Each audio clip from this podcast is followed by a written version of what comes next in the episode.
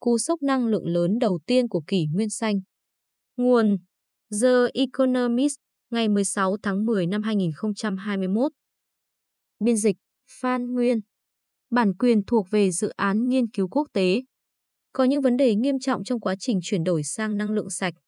Vào tháng tới, các nhà lãnh đạo thế giới sẽ tụ họp tại hội nghị thượng đỉnh COP26 để tuyên bố rằng họ có ý định đặt ra một lộ trình để lượng khí thải carbon dòng toàn cầu về mức không vào năm 2050.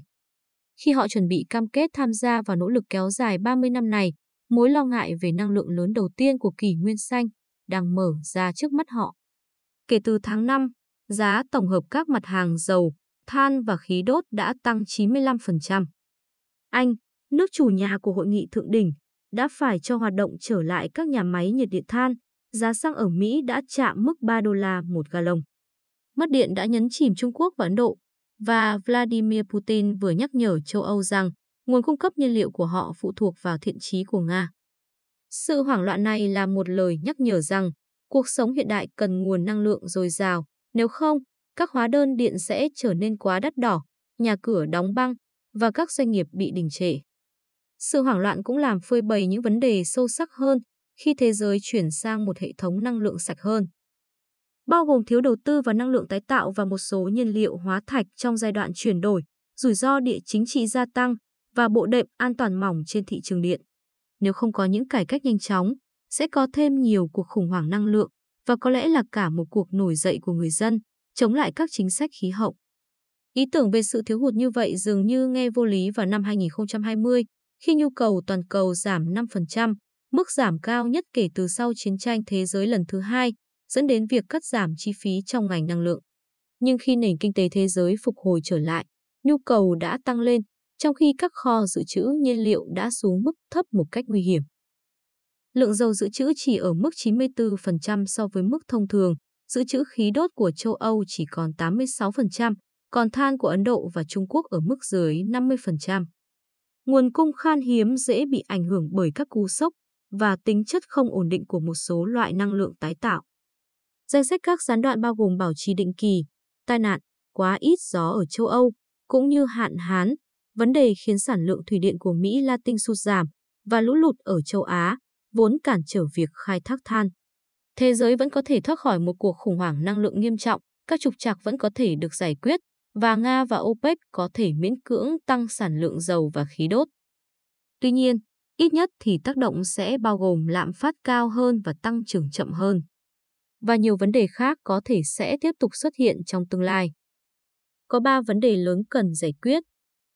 Thứ nhất, đầu tư vào năng lượng đang chỉ đạt một nửa so với mức cần thiết để đáp ứng tham vọng phát thải dòng bằng không vào năm 2050. Chi tiêu cho năng lượng tái tạo cần tăng lên.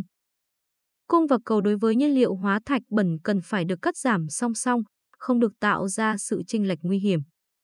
Nhiên liệu hóa thạch đáp ứng 83% nhu cầu năng lượng sơ cấp và nhu cầu này cần giảm dần về không.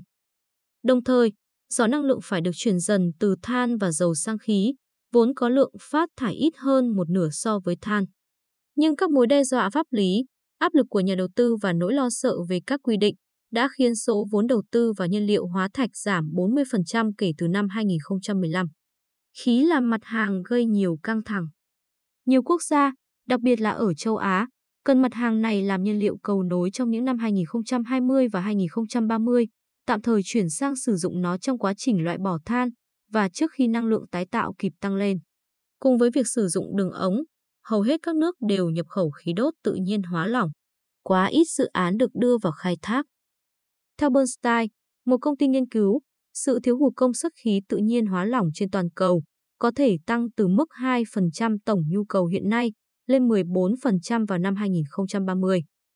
Vấn đề thứ hai là địa chính trị khi các nền dân chủ giàu có từ bỏ sản xuất nhiên liệu hóa thạch và nguồn cung chuyển dần sang các chế độ chuyên chế với ít vướng mắc hơn và chi phí thấp hơn, bao gồm nước Nga của Putin.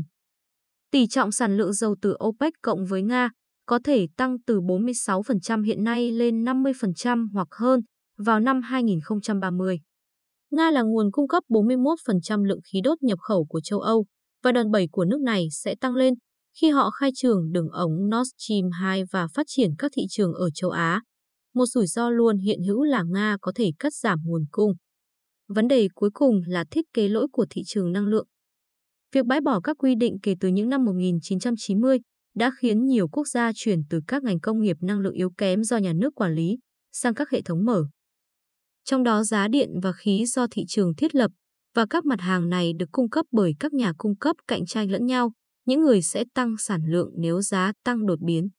Nhưng những nhà cung cấp này đang phải vật lộn để đối phó với thực tế mới là sản lượng nhiên liệu hóa thạch giảm, sự gia tăng vai trò của các nước chuyên chế và tỷ trọng ngày càng tăng của điện gió và điện mặt trời, vốn không ổn định.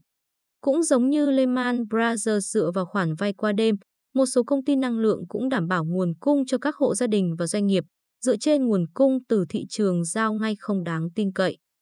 Điều nguy hiểm là cú sốc làm chậm tốc độ thay đổi. Tuần này, Lý Khắc Cường, Thủ tướng Trung Quốc, cho biết quá trình chuyển đổi năng lượng phải ổn định và có tốc độ phù hợp, hàm ý việc sử dụng than sẽ tiếp tục kéo dài trong thời gian tới. Dư luận ở phương Tây, bao gồm cả Mỹ, ủng hộ năng lượng sạch, nhưng điều này có thể thay đổi khi giá cả tăng cao. Các chính phủ cần phải phản ứng bằng cách thiết kế lại thị trường năng lượng. Các bộ đệm an toàn lớn hơn phải giúp hấp thụ sự thiếu hụt và đối phó với sự thiếu ổn định của năng lượng tái tạo. Các nhà cung cấp năng lượng nên tăng dự trữ, giống như các ngân hàng tăng dự trữ vốn. Chính phủ có thể mời các công ty tham gia đấu thầu, các hợp đồng cung cấp năng lượng dự phòng. Hầu hết dự trữ sẽ ở dạng khí đốt, nhưng dần dần công nghệ pin và hydro có thể thay thế.